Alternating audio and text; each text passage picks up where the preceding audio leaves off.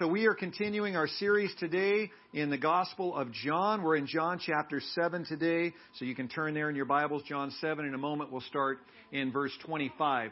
In past centuries, it was very common for many of the different Native American tribes to have rites of passage for their sons who were teenagers entering manhood. And so many of these uh, rites of passage involved what some call uh, a vision quest. It usually went like this. The young boy was sent off by himself for maybe a night, maybe as long as three nights, and on his own, he had to do certain things on that quest in order to prove that he was ready to enter manhood. Well, this last week I heard about a certain tribe that did this vision quest a little bit differently. They lived close to a forest, and so on the night of a boy's 13th birthday, they would lead him into the woods several miles from the tribe.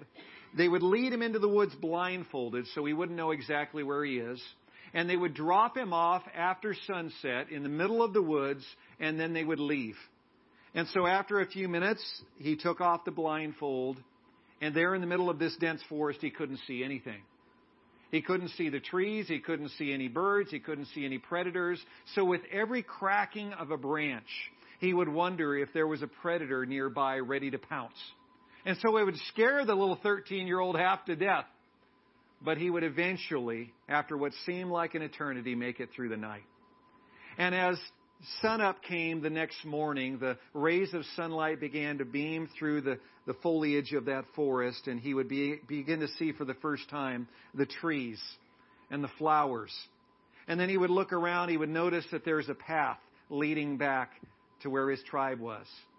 And then he would see one more thing. He would see a warrior from his tribe standing close by with bow and arrow in hand. And as he would look closer, he would realize it was his father. All night long, unbeknownst to him, his father had secretly stood guard to make sure his son was safe. And I got thinking about that. That's similar to what's going on here in John chapter 7. Jesus is undergoing some significant attack from the Jewish leaders. It's just six months until he's going to be arrested and beaten and crucified. And the Father in heaven is watching over Jesus Christ as he faces the dangers he faces here in John chapter 7. Remember, we saw last week that there early in the chapter, Jesus makes his way to the Feast of Tabernacles. It was late September, early October. He makes his way to the feast.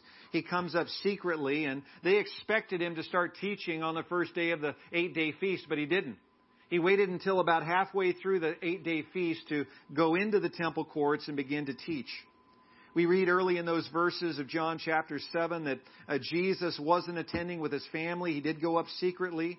And he finally, about halfway through the feast, goes into those temple courts. And as he begins to teach the crowds, the first reaction we read about is the reaction of those Jewish leaders who hated him. They were amazed at his teaching.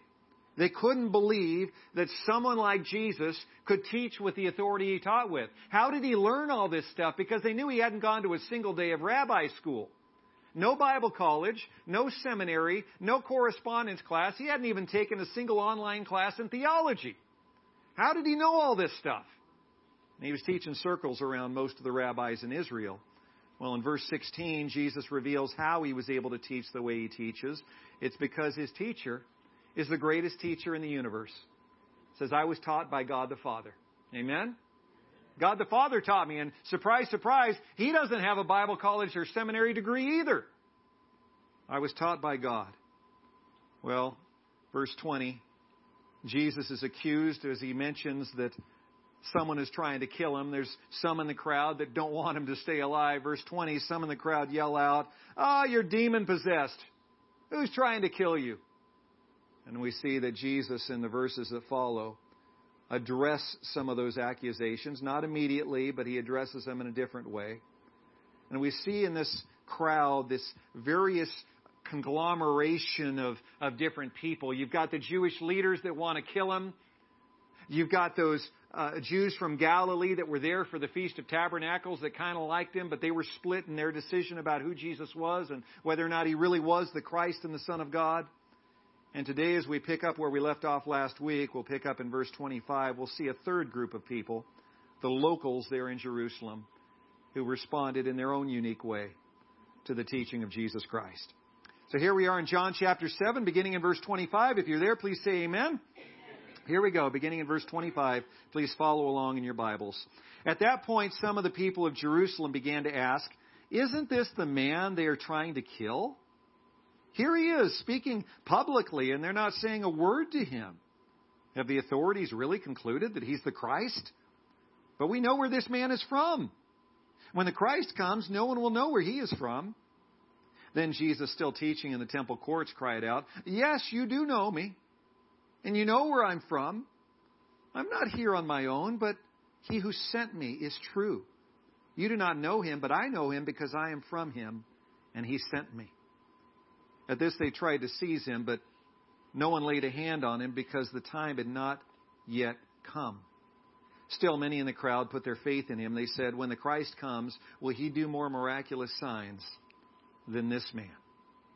Well, Jesus, if you haven't noticed, he had this remarkable ability to rub his belly and pat his head at the same time. Know what I mean? You talk about someone who's good at multitasking. Jesus is the master multitasker. He was able to field questions from the crowd, answer those questions, and somehow seamlessly weave it together into a teaching that was so profound it blew everyone away. How on earth do you juggle various conversations in a mixed crowd and still get your point across? Well, check with Jesus. He seems to know exactly how to do that.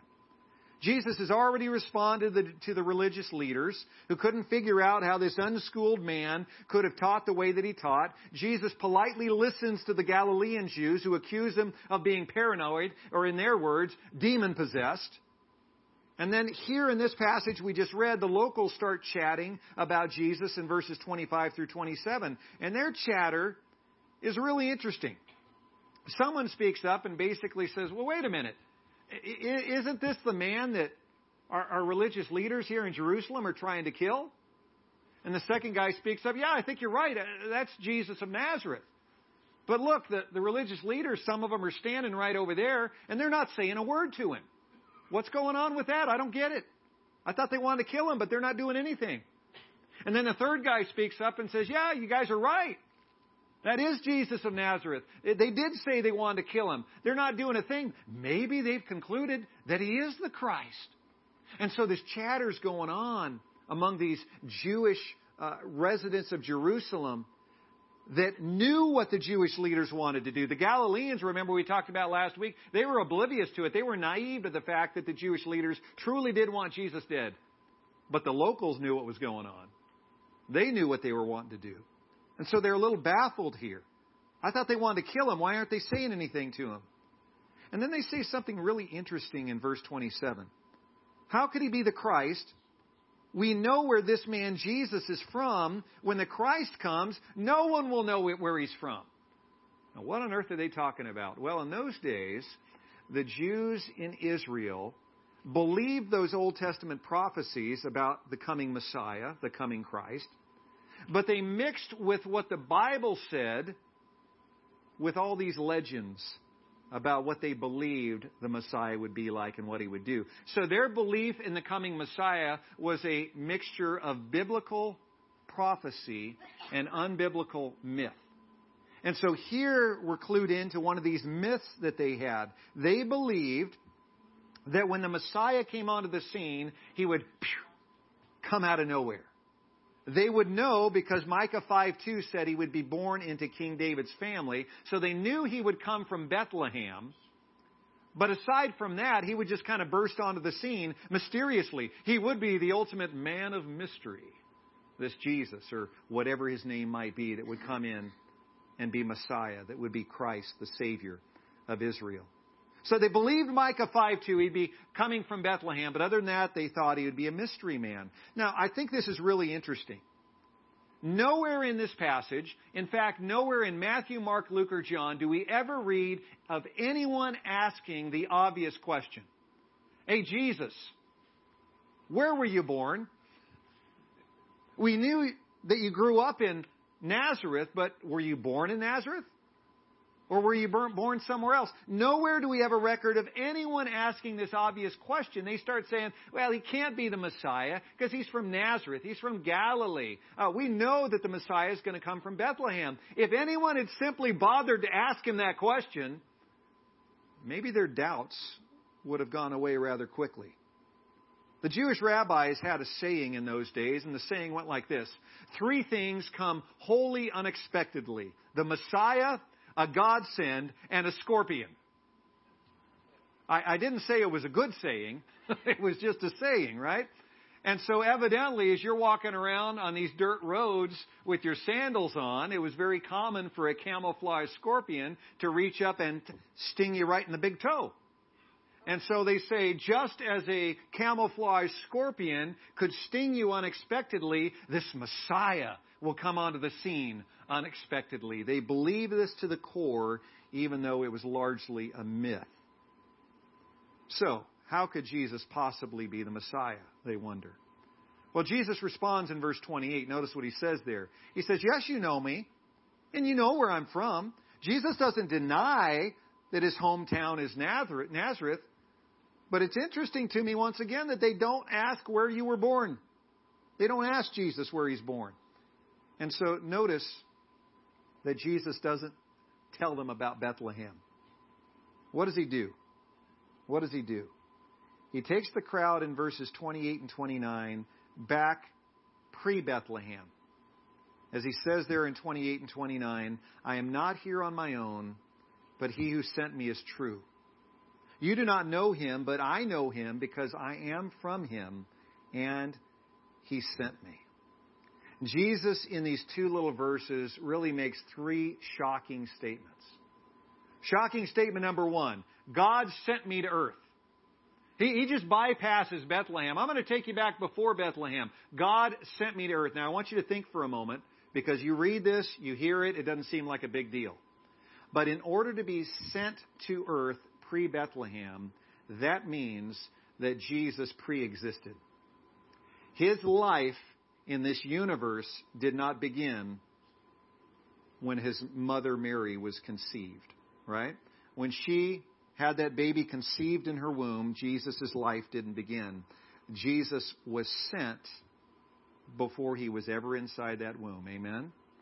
And so what's he saying? I came from the Father. I pre existed. I was sent. That is a shocking statement to these Jews. Shocking statement number two, you don't know God. We're going to get back to that in a moment. Shocking statement number three, I know God personally. In fact, I know Him as no one else knows Him. That's a pretty shocking statement, don't you think? I, I know Him as no one else knows Him. Now let's get back to that second shocking statement. You don't know God. Think about the audacity for anyone to stand in Jerusalem, in the temple courts, and tell God's chosen people, you don't know Him. You talk about something that's rather insulting, that's not going to be received too well.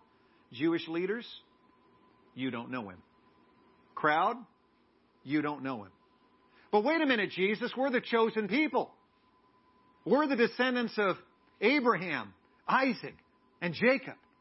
We're the ones who God led out of captivity in Egypt after the miraculous signs were performed by the hands of Moses, turning water into blood, frogs coming out of the Nile, killing the firstborn of the Egyptians. We are the ones that God gave the Ten Commandments to. We're the ones that God gave the Old Testament law to. We are the ones who were given the promised land. What are you talking about? We don't know God. Jesus reiterates, you do not know God.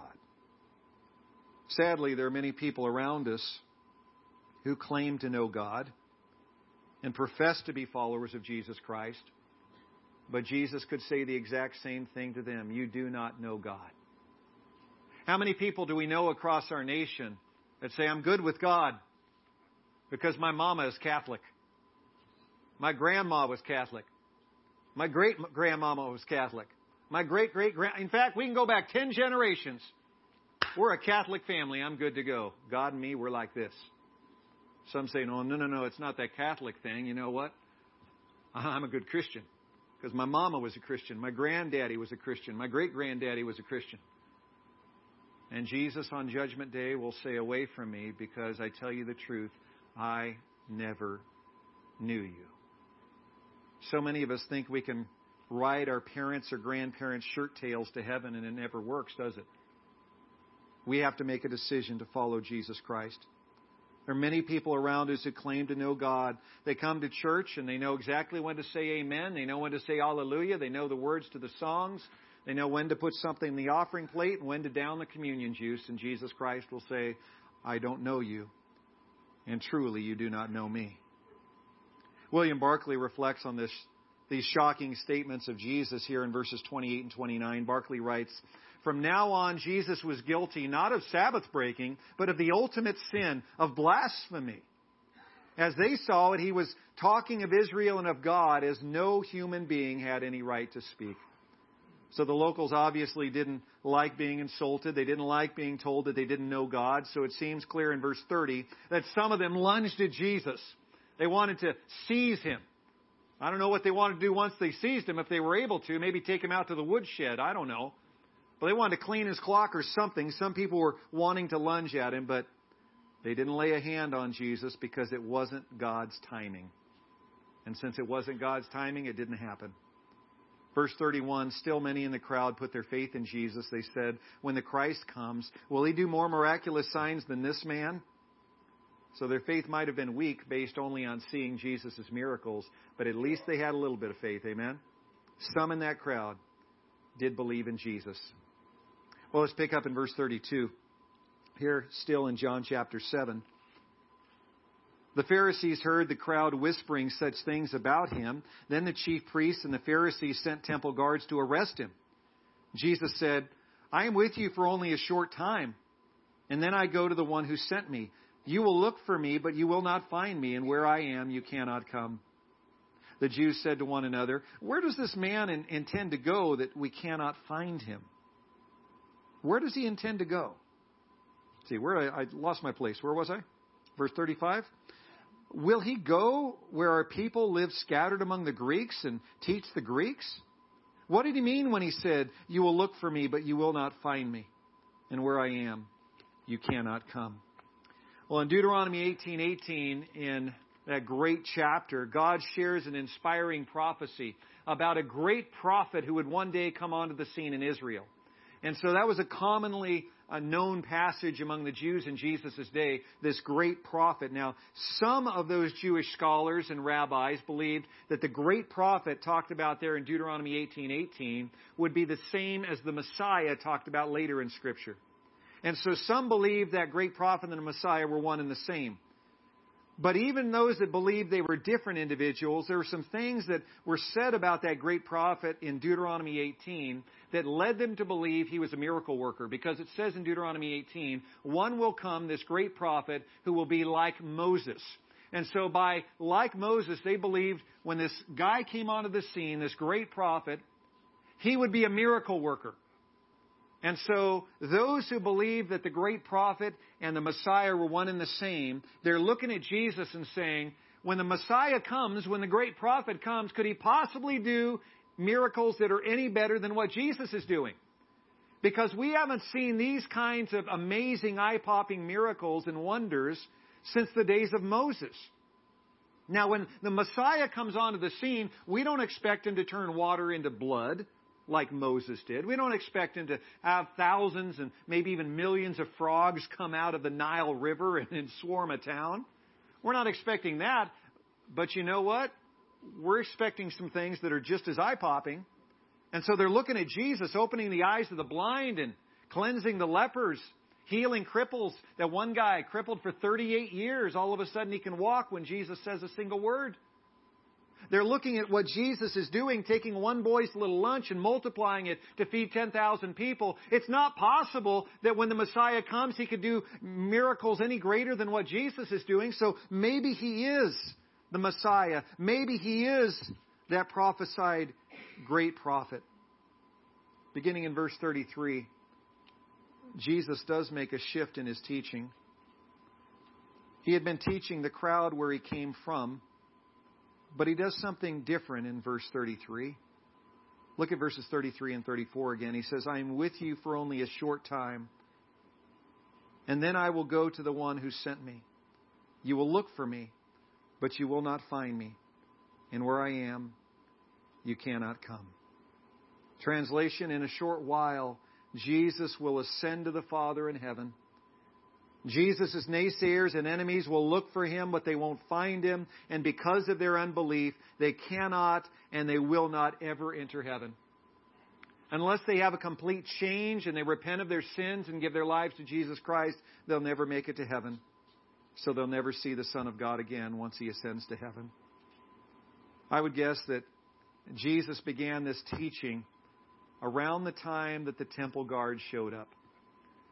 So, some of those religious leaders didn't like the direction Jesus was going with his teaching, and so they go back to some of their fellow Jewish leaders and they send out those temple guards, arrest him, go get him, boys, arrest Jesus.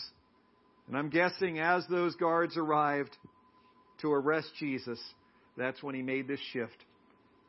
Going from talking about the past that he had been sent by God the Father in heaven to talking about the future, where I'm going, you cannot come. It's very interesting. I kind of imagine the conversation going like this. Two of those temple guards show up to that crowd gathered around Jesus, and one of the guards says to his buddies, All right, let's get this done. Let's arrest him. Come on, let's do this. And the second guard says, No, no, no, no. Just, just a minute, just a minute. And that second guard begins to listen to Jesus' teaching. And so that first guard gives the second guard about five minutes, and after about five minutes, he says, All right, man, it's been long enough. Let's arrest him already. Let's get this done. And the second guard says, No, no, no, no, no. What's your hurry? There's time.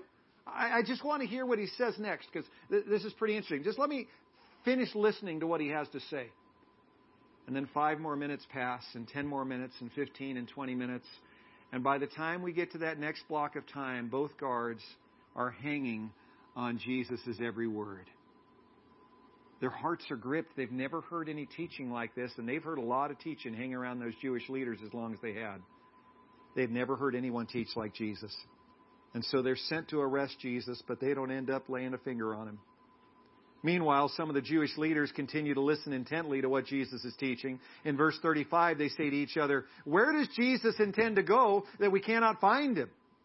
Will he go where our people are, live scattered among the Greeks? Once again, Jesus speaks of things of heaven, and many in the crowd, including the religious leaders, could only think of material things. They could only think of things of earth. They didn't get it.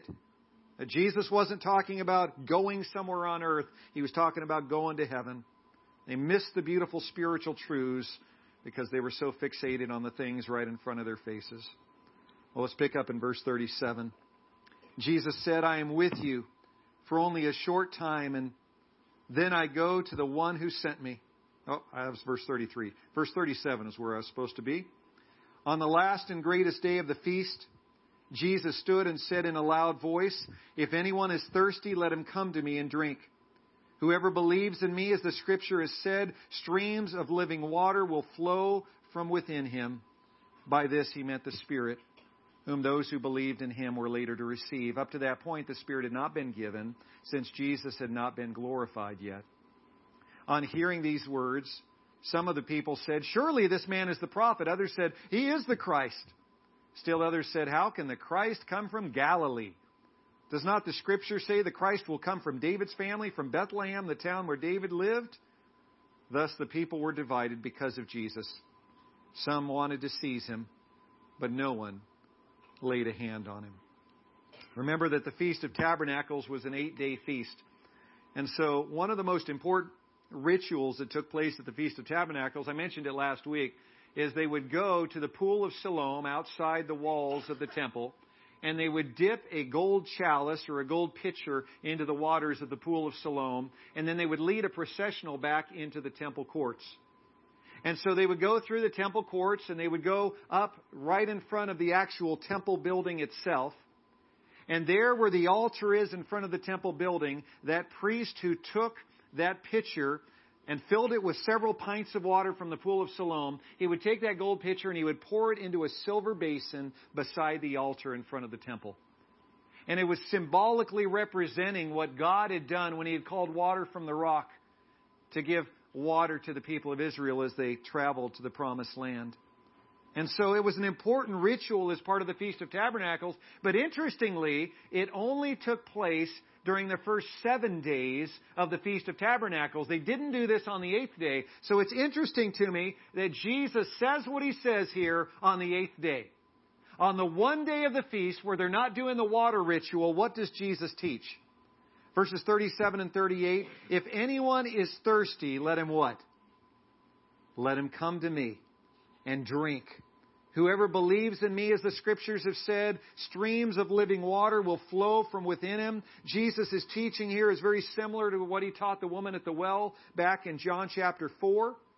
But what does he mean about these streams of living water? Well, John gives us a helpful commentary in verse 39. John tells us that Jesus, when he spoke of these streams of living water flowing from within us, had the Holy Spirit in mind. Amen? How many of you are thankful for the Holy Spirit? On the day of Pentecost, about seven months after Jesus gave this teaching, the Holy Spirit would come down for the first time and fill every single Christian. And from that point forward, whenever someone gave their life to Jesus Christ and became a believer and follower of Jesus Christ, they would be baptized with the Holy Spirit. The Holy Spirit would descend on them and fill them. So Jesus is making it clear here that when the Holy Spirit comes, He will live inside of you. He will awaken your mind to the truth of God's Word. The Holy Spirit does that daily in our lives, doesn't He? Ever had a scripture that just really has you stumped? And then all of a sudden it clicks. And you can't necessarily say it was because the person explained it, it clicked. It's because that Holy Spirit is your best teacher, amen? He's awakening our minds and our hearts to the truth of God's Word. That Holy Spirit is our teacher. He is our comforter. It's the Holy Spirit that convicts us of sin. And we're about to do something and we have that conviction in our gut. We realize that's not what God wants us to do. Where does that conviction come from? It comes from the Holy Spirit.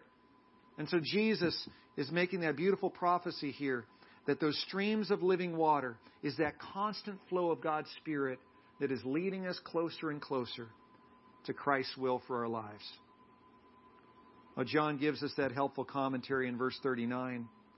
Warren Wiersbe says it this way. I think he says it really well. He writes, Just as water satisfies thirst and produces faithfulness and fruitfulness, so the Spirit of God satisfies the inner person and enables us to bear fruit.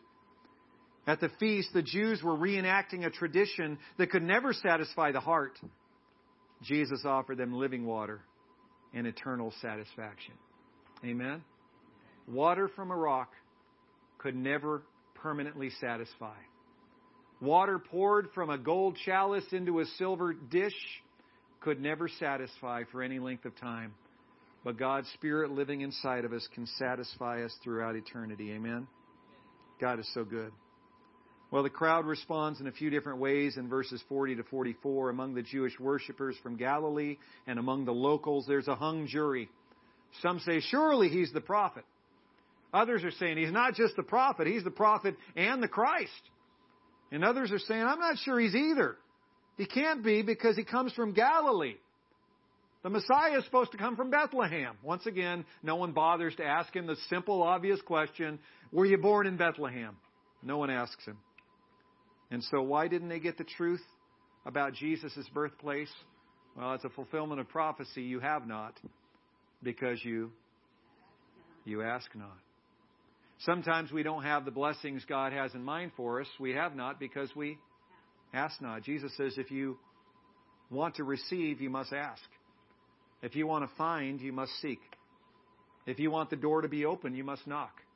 We have to ask. We have to seek. We have to find. Jesus Christ will make sure that he responds. According to verses 43 and 44, the people were divided because of Jesus. Some wanted to seize him, but no one laid a hand on him. Like it or not, the Prince of Peace, Jesus Christ, is the most polarizing person in history. Anyone that says that Jesus just brings us all together and everybody on the planet can sing kumbaya together, it's a pretty naive standpoint. Jesus is the most polarizing person in the history of the world. You are either for him or you are against him. There's no middle ground when it comes to Jesus. Well, let's finish the chapter, picking up in verse 45. Finally, the temple guards went back to the chief priests and the Pharisees who had asked them, Why didn't you bring Jesus in? Well, no one ever spoke the way this man does, the guards declared. You mean he has deceived you also? The Pharisees retorted. Have any of the rulers or the Pharisees believed in him? No. But this mob that knows nothing of the law, there's a curse on them, that mob.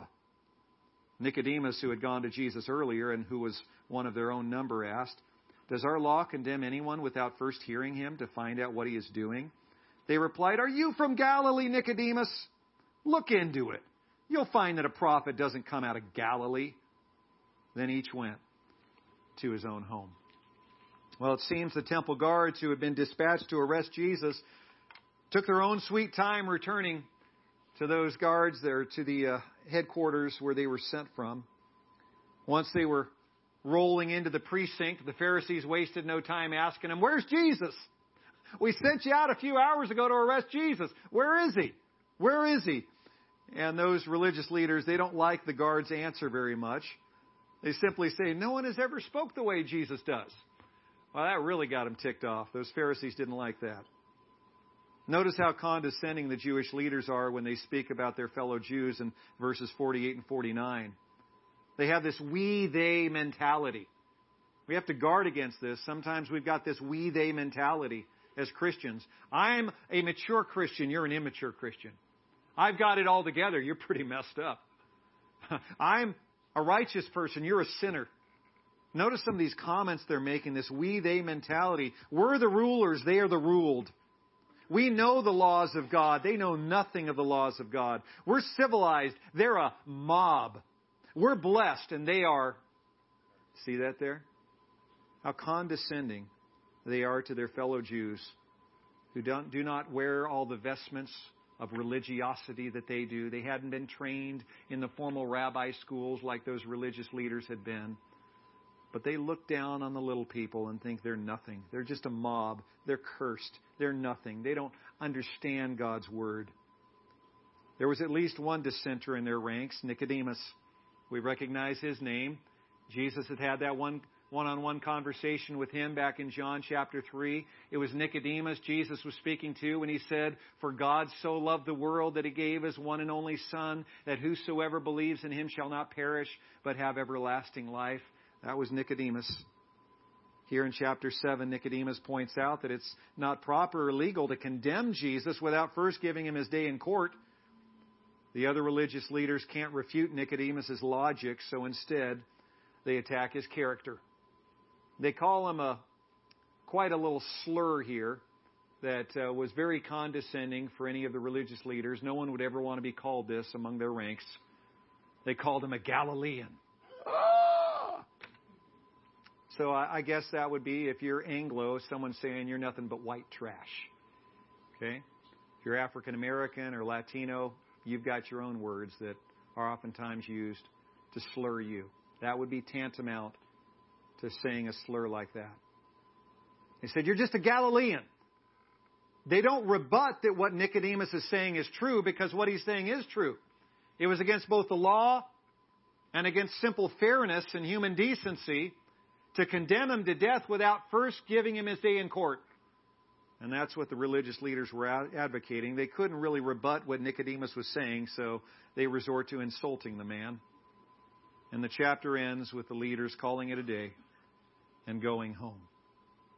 Next week, Dr. Grant will be sharing with us, and in two weeks, we'll come back and pick up here in chapter 8. We'll be looking at one of my favorite passages in the entire book of John, where Jesus has that woman caught in adultery thrown before him. It's an awesome passage. I can't wait to share that with you in a couple weeks.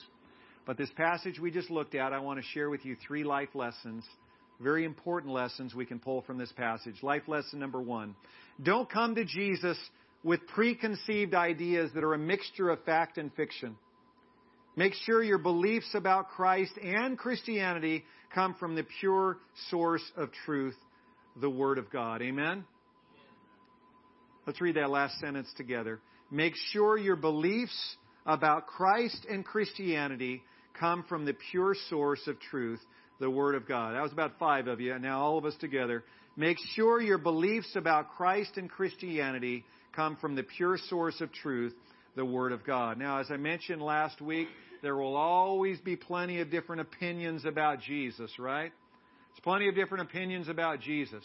You go to a, a different church, let's say you go over to a Mormon church, they're going to say Jesus was literally birthed by God the Father on some planet out there in the universe. He was a birthed spirit child of God. That's a bunch of hooey, right? That's what they teach day in and day out. You go over to a Jehovah's Witness Kingdom Hall, they'll say, no, no, no, no, the Mormons don't have it right. Uh, Jesus was actually a created angel, the archangel Michael from the Old Testament. That's Jesus. That's a bunch of hooey too, isn't it? You go over to the the Muslim church and they'll say Jesus was a good prophet. Some will say he was a great teacher or just a nice man. There's all these different ideas about who Jesus was. And I just want to tell you today, when it comes to Jesus, make sure that you don't come to Jesus with these half cocked notions that he's this, that, or the other mixed with Scripture. The Word of God tells us exactly who Jesus is. And this is the pure source of truth. We come to Jesus with the pure source of truth. Amen? When it comes to Christianity, there are many different opinions about Christianity out there. Many fanciful ideas about Christians. Some of them are somewhat complimentary, Some of them aren't.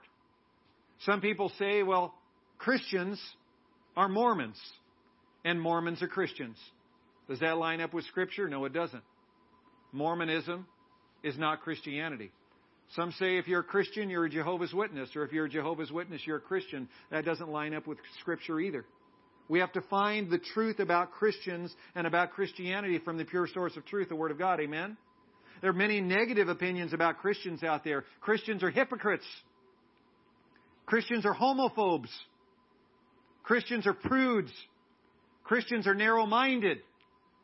Christians are some of the most self-righteous people you'll ever meet. There's no shortage of negative opinions about Christian out there, but if you want to know what Christians really are, where do you go? You go to the Word of God. The Word of God says that we are sinners saved by grace, that we have been washed and redeemed by the blood of the Lamb. The Word of God makes it clear that we were all dead in our sins, but we have been made alive in Christ. The Word of God says we are new creations. The old is gone, the new has come. The Word of God says that we have the Holy Spirit living within us. Our bodies are the temple of the Holy Spirit. The Word of God says we have been promised a place in heaven where there is no more pain and no more sorrow, no more death or dying or pain. The Word of God says so much about Christians. That is where we determine who we are. Do not find your identity in someone's half-cocked notion of what a Christian is supposed to be like. Find your identity in Christ and find your description of who you are and what you've been called to do in the pure source of truth, the Word of God. Ground your beliefs in the Bible. Many people in Jerusalem missed out on eternity in heaven because they clung to their fables about Jesus instead of clinging to the truth about Jesus. Life lesson number two. Some people will seek Jesus, but won't find Jesus because they will seek him too late. It's so important. Please read that with me. Some people will seek Jesus, but won't find Jesus because they will seek him too late. William Barclay says it really well. He writes, This passage brings us face to face with the promise and the threat of Jesus. Now, catch this. This is so important. Jesus had said in the Sermon on the Mount in Matthew chapter 7, Seek and you will find. In other words, seek me and you will find me. But notice here in John 7, he says to the crowd, You will search for me, but you will not find me. He says that in verse 34. So which is it? If we seek Jesus, will we find him? Or if we seek Jesus, will we not find him? Long ago, the prophet Isaiah had written these words in Isaiah 55 6 Seek the Lord while he may be found. So the truth is, it is characteristic of this life that time is limited. In Philippians 2, verses 10 and 11, Paul, in that uh, great benediction, is saying, At the name of Jesus, every knee will bow in heaven and on earth and under the earth, and every tongue will confess that Jesus Christ is Lord to the glory of God the Father.